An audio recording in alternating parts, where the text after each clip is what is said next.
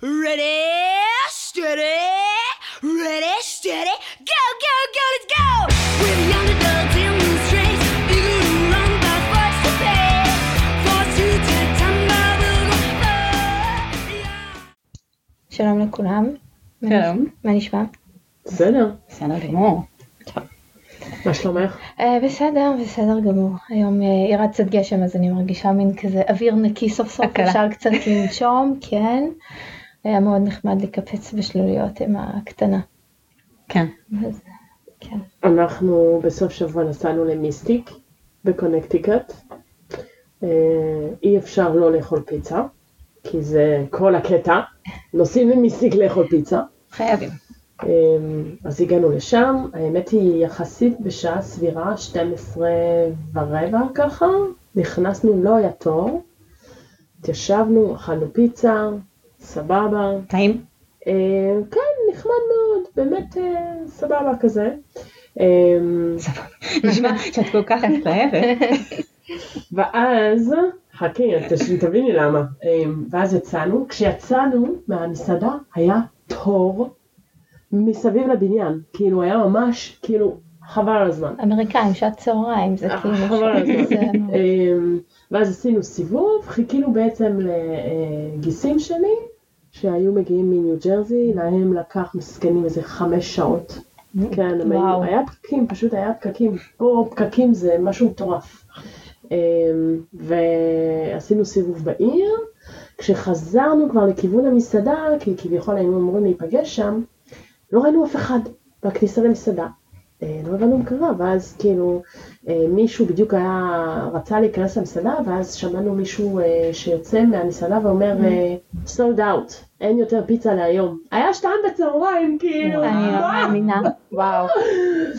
אז כן, אז בסוף היינו צריכים לחזור למחרת, תכננו לישון שם באזור, כדי ליהנות את כל הסוף שבוע ביחד בשכונה, וכמובן שהם כאילו, מה, הגענו עד למיסטיק ולא נוכל פיצה? אז חזרנו גם למחרת לאכול עוד פעם פיצה. באותה פיצה, באותו מקום? ברור. זה כאילו הפיצה המסרט של הסרט. זה המיסטיק פיצה המקורי והמפורסם מהסרט. אז... בקיצור, אל תדברו איתי על פיצה, נכון שקרוב. לפחות היה טעים, נהנית. היה נורא נחמד, כן. חוץ מזה, היה ביקור, זאת אומרת, הטיול היה נחמד. כן, היה מאוד נחמד. האמת היא שניסינו דבר מאוד אמריקאי, חוץ מפיצה, פרייד פיקלס. איך זה? אני... תשמעי. אין לי דרך אחרת לתאר את זה. באמת, אני דווקא מחכה לטעום את זה איפשהו. אנחנו בדעה שלא נמות מטומטם, בסדר? אנחנו ננסה הכל. לטעום חייבים, זה בטוח. זה בסדר, אני יודעת. אבל אחרי זה מתחרטים שטעם. לפחות אני. לא, לא, בסדר, היה בסדר, לא משהו, יש דברים שאני לא מבינה את האמריקאים, איך הם מתלהבים מדברים כאלה. טוב, בואי נתחיל שהחמוצים פה זה לא להיט. זה גם נכון. אבל כל דבר מטוגן זה טעים בדרך כלל. כשהם בתוך בלילת בולים בשמן רותח, אולי זה משנה להם קצת את הטעם ליותר סביר. קצת משפר את העניין, אבל אני לא מתחשש שווה את הקלוריות בכל מקרה. אם מישהו מכם רוצה לנסות, אפשר לוותר או לטעום עם מישהו אחר שהזמין. זה גם אופציה. בדיוק. כן, היום אנחנו בתוכנית מיוחדת לחינוך מיוחד, ולכבוד זה הבאנו אורחת מיוחדת מיוחדת ומהממת, דנה רמון, שהיא יועצת חינוכית למשפחות המתמחה בתחום החינוך המיוחד במסצ'וסטס, שמתעסקת בפן הפדגוגי והמשפטי שמרכיבים את התחום המרתק והמורכב הזה, שהוא החינוך המיוחד. שלום. שלום דנה. שלום, שלום. תודה שבאת. תודה שהזמנתם אותי. אני אגיד שאני מכירה את דנה מהגינה מול הבית, בלי קשר, אותה ואת הכלבה, המהממת לא פחות שלה. אז באמת כיף שאת פה. אז רצינו לדבר איתך באמת על כל העולם המורכב הזה, ואנחנו יודעות שאנחנו רק קצה קצהו שנצליח, נצליח לגעת רק בקצה קצהו של התחום הזה, אבל בכל זאת שיהיה מין...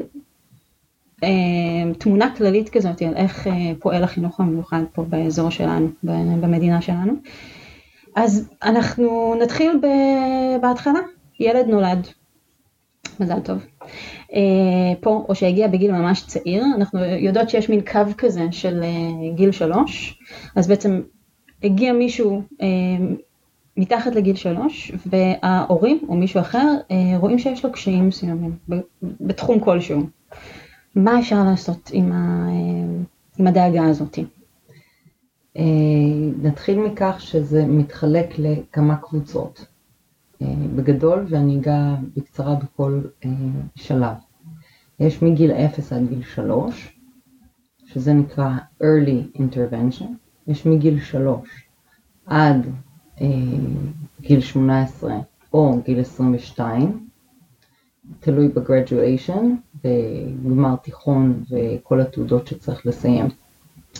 החלק הראשון שנקרא Early Intervention בעצם נותן מענה לכל מי שגר במסצ'וסטס, חינם אין כסף, לילדים, כאשר רואים שהם לא מתפתחים בקצב או באופן שתואם את הגיל.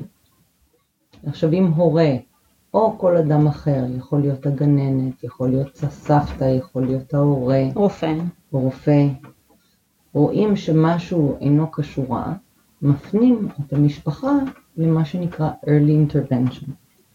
Early Intervention זה אותו אה, מושא, אה, ארגון שבעצם מאבחן ונותן טיפולים בהתאם לתוצאות האבחונים. כן. זה, זה שונה מכל עיר? זאת אומרת, נגיד... זה, ב... זה, זה תואם לכל הערים במסצ'וסטס. Mm-hmm. בעיקרון זה קיים בכל ארצות הברית. יש, ישנם כמה שינויים קלים בהתאם לסטייט, ככה שיש חוקים פדרליים, וזה, הארגון הזה, השירותים האלה, ניתנים מתוקף החוק הפדרלי, אבל לכל סטייט וסטייט יש כמה אה, שינויים קלים. אני אדבר רק על מסצ'וסטס. אה, כן, אנחנו קיים פה, זה יותר מעניין אותנו. אבל אה, למשפחות שמעוניינות ללמוד יותר, אנחנו בסוף ניתן כמה אתרים שיוכלו... אה, אנחנו, לפנות ולבדוק. אנחנו גם נעלה את זה לפייסבוק, את, ה, את כל האתרים וכל הכישורים שאפשר להתעמק קצת יותר בחומר הזה. אז כאשר ילד מאובחן ומוצאים שיש איזושהי בעיה התפתחותית, בוא נאמר mm-hmm. שפתית, האבחון מצא שהפעוט, פעוטה, זקוקים לשירותים של קלינאי תקשורת, שנקראת באנגלית Speech Language Pathologist, או בקיצור S L P.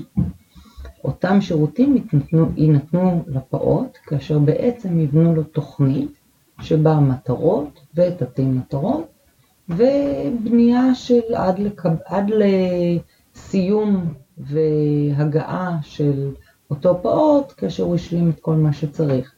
את, את המטרות שבעצם... אכן. בנוסף, כל השירותים האלה הם ללא עלות בכלל למשפחה. עכשיו, אנחנו מבין, כאילו, לפי מה שאני הבנתי, יש שוני בין באמת ה-early intervention לבין התהליכים מאוחרים יותר, שזה נעשה יותר בבית, אם אני מבינה נכון, זאת אומרת, האבחון עצמו. איך, איך בעצם הולך התהליך? אנחנו פונים ל... אנחנו, יש לנו איזושהי... אנחנו פונים לארגון. ואנחנו פשוט מתקשרים לארגון? פונים לארגון, כן. אוקיי. את מספר הטלפון יהיה באתר שאנחנו... המשפחה פונה, מתאמים פגישה, שבהמשכה יש אבלואציה, אבחון, מוצאים מה ממצאי האבחון, אם מוצאים שאותו פעוטה זקוקים לטיפול, תיבנה תוכנית. חלק מהתוכנית, כמו שהזכרנו קודם, איזה טיפול צריך, יכול להיות פסיכולוגי, יכול להיות ריפוי בעיסוק, יכול להיות פיזיותרפיה וכן הלאה. ובו בזמן מאוד מאמינים שפעוטים ופעוטות זקוקים לטיפול שיעשה בסביבה הטבעית שלהם, עם אנשים שמוכרים להם. אלא אם כן, החליט הצוות, שהצוות תמיד מורכב על ידי ההורים, ואנשי המקצוע ביחד, ואם החליטו שלדוגמה בוא נאמר ואותו עולל זקוק לריפוי ביסוק, ואותו ריפוי ביסוק דורש חדר עם ציוד מיוחד, אז יוחלט שאותו טיפול יעשה בקליניקה. אבל לרוב האמונה והטיפול הוא שזה צריך להיות בסביבה המוכרת. זאת אומרת, זה יכול להיות בגינה הציבורית ליד הבית, זה יכול להיות mm-hmm. בבית, זה יכול להיות בגן הילדים, בהתאם למטרות, ושם יעבדו בעצם, mm-hmm. כדי שאותו אה, ילד ילדה ירגישו הכי נוח שאפשר. אוקיי, okay, תודה. Uh, באמת uh, חידשתי פה כמה דברים לגבי ה-Early Education שלא ידעתי. Uh, עכשיו, uh, מגיל שלוש, בעצם הדברים טיפה משתנים. היא תוכנתת לנו ככה... מגיל שלוש בעצם זה עובר לידיים של מערכת החינוך. ומערכת החינוך היא ממלכתית וחובה וחינם. אותו תהליך כמו שנעשה עם הפעוטות, כך יעשה עם הילדים הקטנים בני השלוש, שזה נקרא פריסקול. מגיל שלוש, אם רואים שיש איזשהו אה, עיכוב התפתחותי כלשהו, את אותו תהליך עושים, אבל הפעם פונים למערכת החינוך העירונית. זאת אומרת, ההורה, הרופא, הסבא, הסבתא וכן הלאה, מרגישים שמשהו אה, לא קשורה, פונים אל מערכת החינוך, ומערכת החינוך בעצם תקיים ישיבת צוות כמו ב-Early Intervention. ויחליטו על איזה אבחונים, איזה אבחונים יעשו, ולאחר מכן יפגשו כל הצוות, כולל ההורים, ויחליטו מה הצעדים הבאים שיינתנו. ואם כן, כל השירותים האלה ניתנים במסגרת בית ספרית. בוא נאמר, וילד נמצא בבית ספר פרטי, בגן פרטי. עדיין הוא זכאי לכל השירותים האלה מטעם מערכת החינוך בפרטי. זאת אומרת, בוא נאמר וילד זקוק, שוב אני אתן את הדוגמה של קלינאי תקשורת, בתום, במהלך היום אותו ילד יוזמן לקבל את השירותים במסגרת בית הספר, בבית ספר הממלכתי, אז הוא יצטרך לחזור לגן. אה, זאת אומרת שאם הוא עושה את השירותים, השירות לא יגיע לגן עצמו, אלא הילד יצטרך להגיע לשירות שלו. זה טוב שאת נותנת את הדוגמאות על קלינאי תקשורת, כי זה באמת משהו ששמעתי שנפוץ באזור שלנו, בעיקר במעברים. יש אבל דברים נוספים, אני אתן דוגמה אחרת, כאשר לדוגמה, ילד זקוק לשירות, חבר'ה על הספקטרום האוטיסטי, בוא נאמר, והם צריכים שירותי A B A או Daily Life Skills, זאת אומרת ללמד אותם לתפקד בדרכים ובנושאים יומיומיים כמו הברשת שיניים, לבוש וכן הלאה. זה אפשר ויכול ולהתקיים בבית הילד.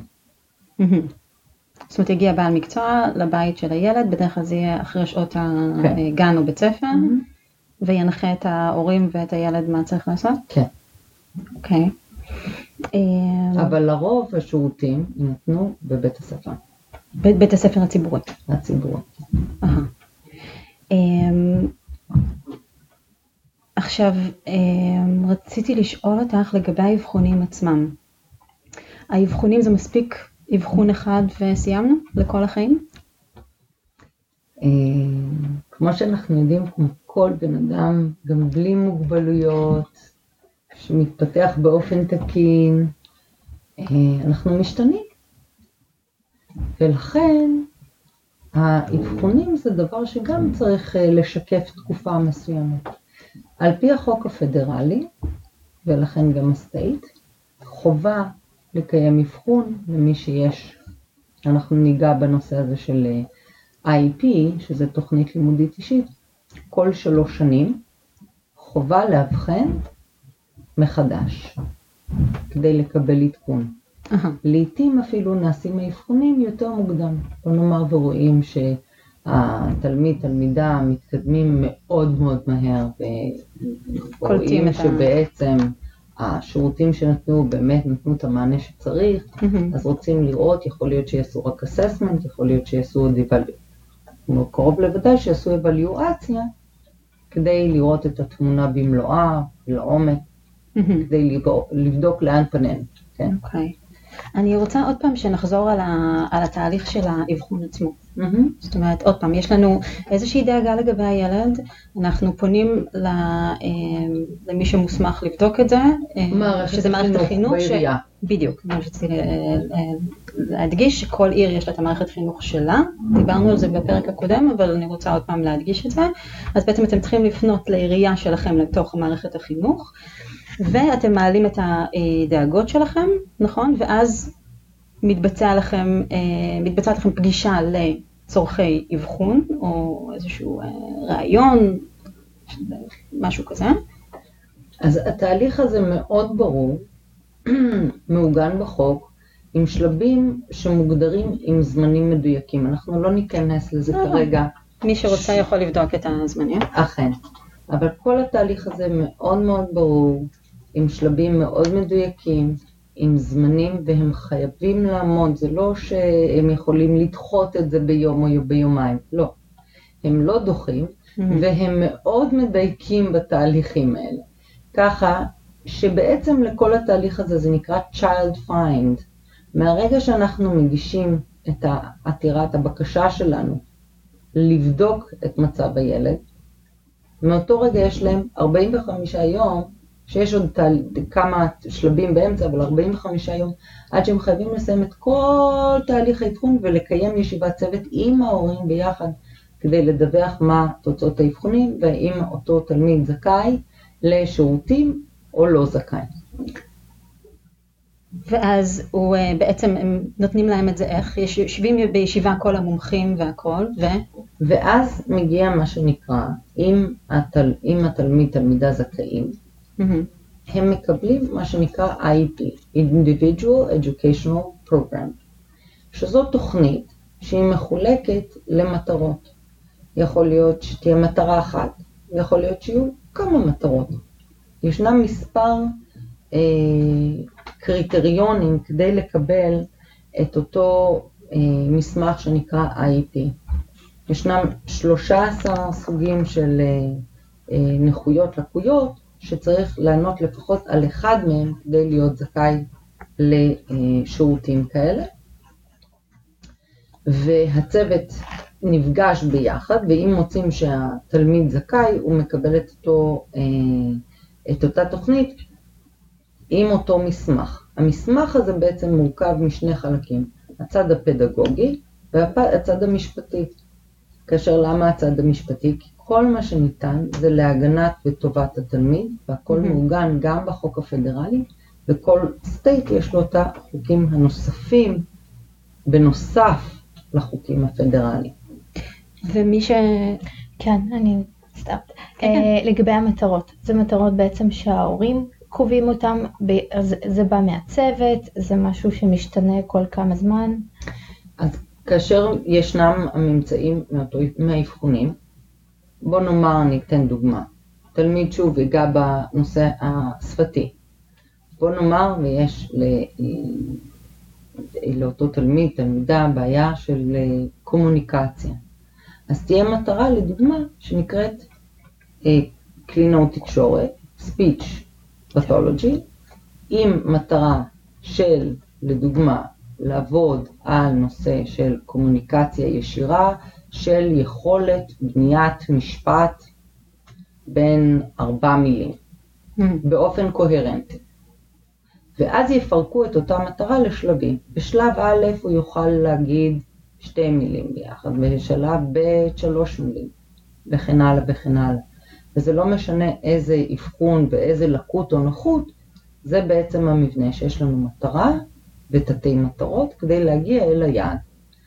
כמובן שבמהלך הטיפול, אם הטיפול הוא במהלך השנה הבית ספרית, יהיו אה, מדדים שאותה קלינאית או כל מומחה שלנו, כל מומחה שהוא, ייקח, אה, ילקט נתונים במהלך השנה כדי לראות שבאמת יש התקדמות, והם עומדים בה תתי מטרות כדי להגיע למטרה הסופית.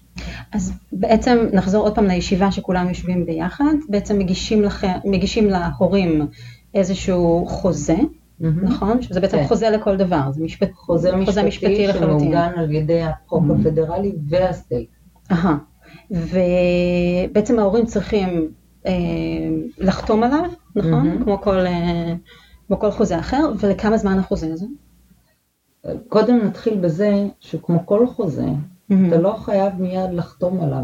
יש להורים שלושים יום, זה עוד אחד מהנתונים, שכמובן למעוניינים אפשר למצוא את המידע הזה באינטרנט, mm-hmm. ואנחנו, אה, אתם תציגו את האתרים האלה, כן? כן. אה, יש להורים שלושים יום לקרוא, אה, ללמוד את מה שכתוב שם, לשאול שאלות, את הצוות, לכתוב אימייל עם שאלות, כדי להיות, שהכל יהיה ברור. וכן, ברגע, כמו כל חוזה, ברגע שהוא נחתם, מיד אותם אה, אה, תנאים צריכים להתבצע. Mm-hmm. עכשיו, אם מגיעים אה, עם מדינה אחרת, נגיד לדוגמה ישראל, mm-hmm. אה, עם אבחון בעצם, שיש לך כבר אה, אה, אבחון ביד, מה, מה אפשר לעשות איתו? זאת אומרת, זה מספיק לתרגם אותו, מספיק להגיש אותו ככה? מאוד מומלץ, אם יש כבר אבחון ואפילו טיפול שנעשה בארץ, לשלוח את זה כאשר נרשמים לבית ספר, רצוי להגיע עם החומר מתורגם, mm-hmm. כדי שלצוות יהיה, הצוות, אותו צוות שירכיב את צוות המאבחן, המאבחנים, רצוי שיהיה להם עותק באנגלית, שיראו מה, מה היו הממצאים, על מה עבדו בה, קודם לכן. בו בעת, המערכת מחויבת לעשות אבחון לאותו תלמיד, תלמידה, שעכשיו יתחילו... אבחון נוסף. כן. זאת אומרת, מה שלא יהיה, למרות שנגיד אבחנתם... יתחיל אבחון נוסף. זאת אומרת, שאם אתם, נגיד, מגיעים מהארץ ומתכננים לעשות אבחון לפני ההגעה, אין טעם בעצם. כי בכל מקרה יעשו לכם פה? או שזה אבחון אחר לגמרי? הם מחויבים okay. לעשות אבחון uh-huh. לתלמיד שנכנס למערכת. מה שלא okay. לא משנה, אם גם האבחון היה לפני חצי, ש... חצי שנה. שאלה טובה, okay. בו בזמן מאוד נהוג גם, אני אעביר את זה לדוגמה של משפחה שאנחנו, שעבדתי איתה כאן, שעברה ממסצ'וסטס לניו יורק. Mm-hmm. אז אנחנו כביכול נמצאים בארצות הברית, אבל מדובר על סטייט אחרים. כן. ולכל סטייט יש גם את החוקים שלה, ואת הצרכים שלה, ואת המחויבויות שלה.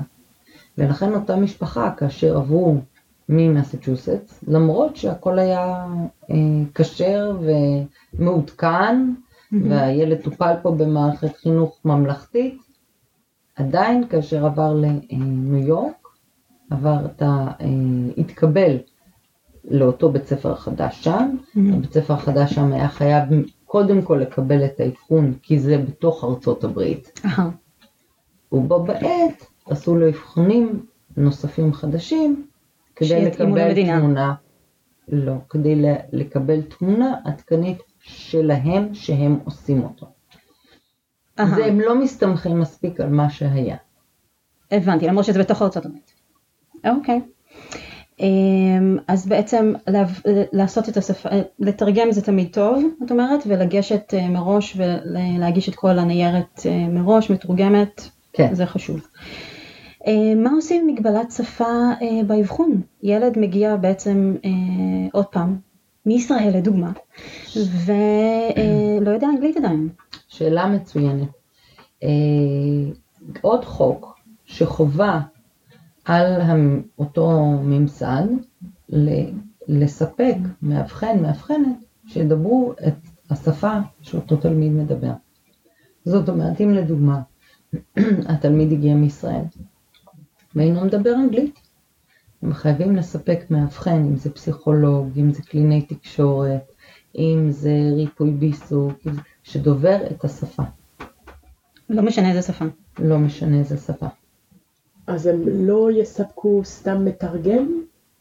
לא, לדוגמה, יכול להיות שיכול להיות שבשביל, לדוגמה, פיזיותרפיה, זה יספיק מתרגם. אבל כאשר אנחנו, ושוב אני אתן את הדוגמה, קלינאות תקשורת, זה הכל קשור לשפה כשפה, כי שפה זה לא רק מילים, זה תרבות, זה הוויה, שהרבה מאוד, הרבה הרבה מעבר. ולכן זה חייב להיות אדם שדובר את שפת המקור. ומה קורה עם מגבלת השפה של ההורים? אז נכון שהשפה המקצועית היא מפחידה בלי שום קשר, מרתיעה אותנו, אבל אם אתה לא מרגיש בנוח באנגלית, איך אפשר, מה, מה אפשר לעשות? לעתים גם דוברי השפה הכי שוטפת שיכולה להיות בעולם, כשזה נוגע בילדים, זה מאוד רגיש כמו שאמרת, מאוד אמוציונלי, לפעמים בישיבות האלה הן מאוד תאונות, בגלל שזה מאוד מאוד אישי. אז גם אנשים שדוברים את השפה לפעמים הולכים קצת לאיבוד, וזה בסדר, זה טבעי. עכשיו שמדובר לאנשים מהגרים שלא דוברים את השפה הזו כשפת אם, גם חובה על הצוות לספק מתורגמן של אותה שפה של ההורים, לדוגמה עברית, ולא זו בלבד, הם מחויבים לתרגם את אותו מסמך, להגיש להורים למשפחה, את אותו חוזה שנקרא I E P, Individual Educational Program, את החוזה הזה מתורגם לשפה של ההורים. דוגמה, משפחה קוריאנית שתרבותית לא התווכחו עם אנשי סמכות, ולא ידעו בעצם איך להגיע להידברות עם בית הספר. בסופו של דבר הגיעה מתורגמנית אחרי חמש שנים שהם היו במערכת, ובעצם כל הצוהרים נפתחו, כיוון שגם החוזה הזה היה הוגש בשפה שלהם, גם הייתה מתורגמנית שלא רק תרגמה את המילים עצמם, אלא את הכוונה שמאחורי, שזה מאוד מאוד מאוד חשוב. כן. כי גם ככה המעבר למדינה חדשה, בלי תמיכה משפחתית, עם כל התוספות, זה דבר מאוד מאוד קשה גם כך, אז צריך כמה שיותר להקל. כן. אז החוק מגן ועוזר למשפחות ומחייב שהמסמך יתורגם לשפה של המשפחה, ושיהיה מתורגמן מתורגמנית בפגישה אם צריך, mm-hmm. וכמובן שהאבחונים כדי שיהיו אה, אה, קשרים, הם צריכים להתקיים בשפה שהילד מדבר בה. Mm-hmm. אז בעצם זה יכול מאוד להקל ש... שאפשר לדעת שיש לך בכלל את האופציה לבקש את זה. Mm-hmm. כי הרבה פעמים אנשים אומרים, אנחנו מבינים אנגלית, ובסך הכל אנחנו בסדר עם השפה, אבל כשזה מגיע, כמו שאת אומרת, לדברים יותר רגשיים, יותר מקצועיים, אז כדאי אולי להקל על עצמך. בהחלט. במקרים מסוימים. ותמיד טוב לבקש עזרה. זה נכון. בלי שום קשר, הכל דבר. אבל זה קשה, זה לא תמיד פשוט. איזה עוד גורמים, איזה עוד מקורות של מידע ותמיכה, מעבר לאתרים שאנחנו נפרסם, יכולים להיות מקור עזרה להורים? אני מאוד ממליצה, בכל עיר יש את הארגונים הלוקליים שלה, ובנוסף, לכל תחום גם יש קבוצות, תת קבוצות. והרבה פעוד, אנחנו, אנחנו יודעים הרבה מאוד פעמים, כאשר יש קבוצה שתומכת, שיש בה מכנה משותף, זה מאוד מקל על ההורים. Mm-hmm.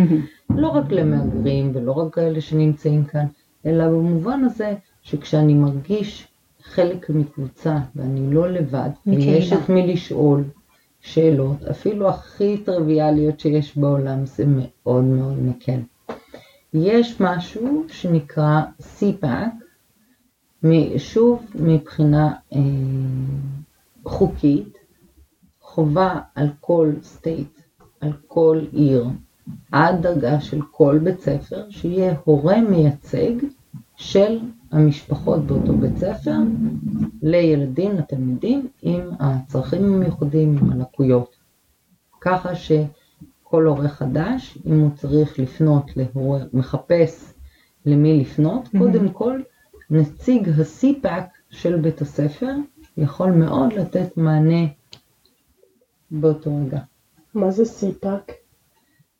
סיפק זה ארגון שבעצם מייצג, כמו שאמרתי, הורים ילדים עם צרכים מיוחדים ולקויות. זה בהתנדבות לחלוטין, זה עורך כמו כל אחד מן היישוב. זה לא מטעם הבית ספר. לא מטעם הבית ספר, זה הורה מתנדב, זה כמו שיש ועד כיתה, ויש mm-hmm. הורה שמתנדב להיות ועד כיתה, אז יש הורה בבית ספר, ובדרך כלל זה לפחות שניים שמתנדבים להיות מייצגים של כל הבית ספר, של המשפחות עם הילדים עם הצרכים המיוחדים. שזה בעצם כל הצרכים המיוחדים? כן. שיש? כן. וזה בכל מסצ'וסטס? בכל ארצות הברית. בכל ארצות הברית. עד לרמת כל בית ספר וכל גן מגיל שלוש. וואו. כן. זה טוב מאוד לדעת כזה דבר, שאם זה מקור מאוד חשוב. שאפשר לפנות אליהם, לקבל עזרה. אני יודעת שהם מציעים גם לבוא איתך למפגשים של איי פי ו... בדרך כלל הם מארגנים, פה במסצ'וסטס, בתחילת כל שנה, מה שנקרא meet the team, אותו נציג סיפק, מזמן את כל הצוות המיוחד של הבית ספר, זה יכול להיות פסיכולוגים, קלינאים כאלה ואחרים, וכן הלאה, יועצת הסוציאלית, כולם כדי להכיר את המשפחות, ככה שהמשפחות יהיה להם אפשרות בצורה קצת יותר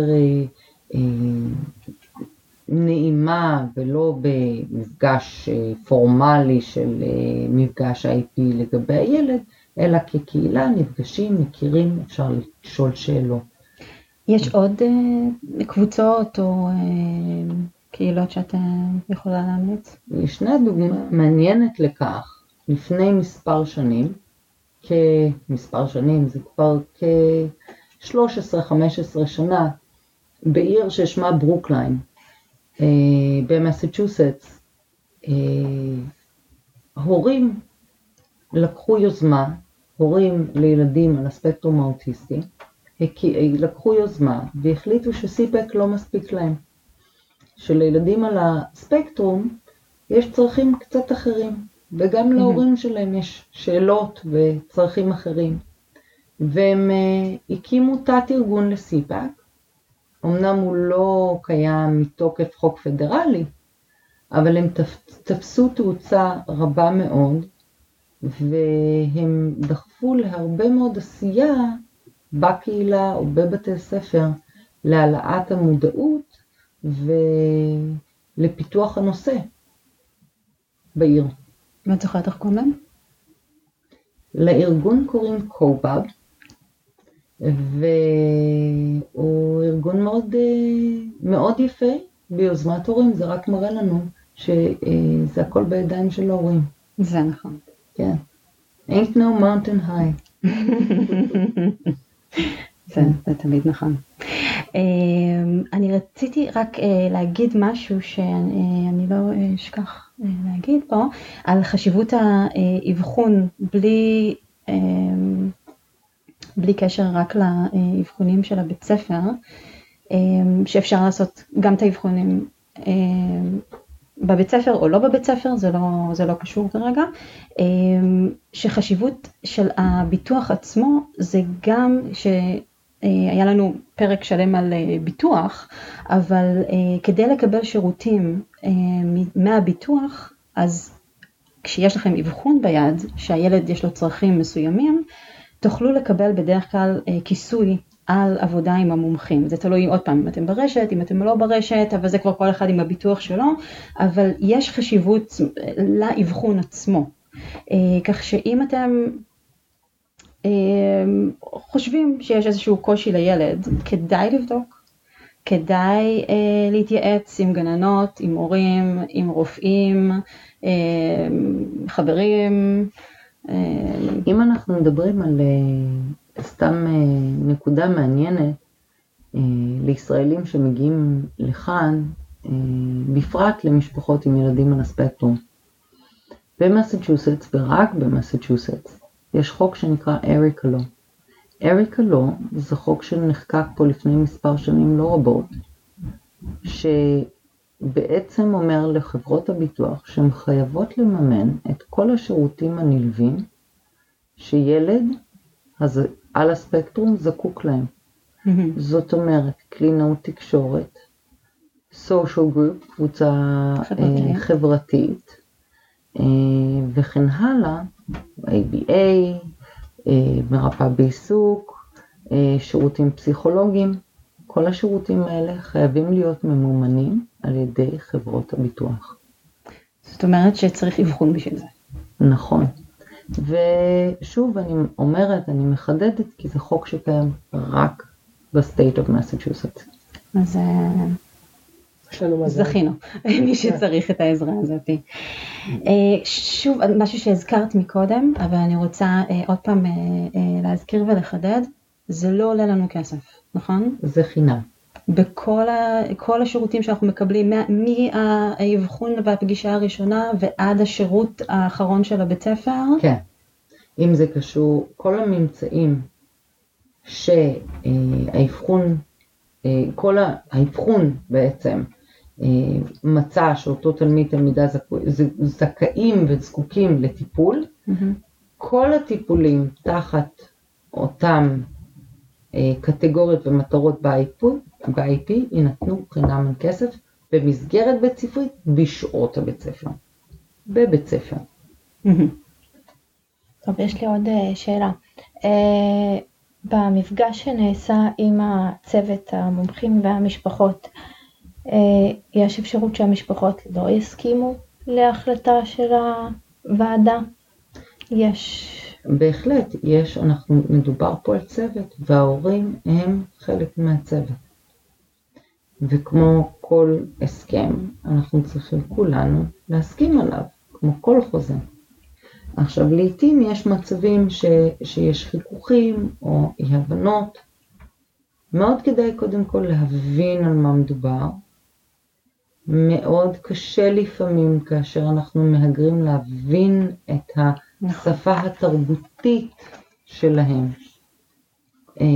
לא מדובר על השפה האנגלית, אלא השפה התרבותית של האמריקאים באותו מקום. וגם בין סטייט לסטייט יש שוני רב בהתנהלות, בסגנון דיבור, במשפטים שהם משתמשים הם אפילו שונים. ברמזים הקטנים בתוך כדי המשפט. נכון, נכון, נכון. אני מוצאת שהרבה פעמים זה פשוט אי הבנות קטנות והרבה משקעים ומטענים. אז צריך להיות, כמה שזה קשה, לקחת נשימה עמוקה ולהיות מאוד סובלנים. אבל כן, לפעמים יש אי הסכמות וגם לזה יש פתרון שמעוגן בחוק. אפשר uh, to uh, partially disagree, partially reject, וגם לזה יש תהליך, אבל לא, זה היריעה מלהפעיל כרגע. זה מאוד מסובך. תחום עצום. עצום. יש לך עוד משהו שאת רוצה להוסיף? שנראה לך חשוב שבנגיעה הקטנה? לא להתבייש, לבקש עזרה. יש, ויש המון המון המון דרכים לקבל פה עזרה. כמו שהזכרנו סיפאק, למשפחות אחרות, לארגונים. לא להתבייש להרים טלפון, אתם לא לבד. ואני מקווה שהנחיתה תהיה קלה. אני הבנתי שכל התהליכים האלה גם מאוד כדאי לתעד באימיילים, כאילו שכאילו אמרו לי שצריך לכתוב לשלושה אנשים ושדרך אימייל ככה הכל מתועד. ואני ממליצה בחום תמיד להתכתב כדי לתאם מראש. אנחנו אנשים עסוקים ויש לנו הרבה הרבה על הראש לפעמים, ולכן אנחנו עדיף להתכתב באימייל כך שלא נשכח, שיהיה לנו את כל המידע. אבל זה כבר התנהלות לחיים. אבל זה כבר התנהלות לחיים. אז תודה רבה מאוד מאוד מאוד שהקדשת לנו מזמנך ומחוכמתך. אז המון תודה. בהצלחה לכל המאזינים והמאזינות. תודה. להתראות. ביי.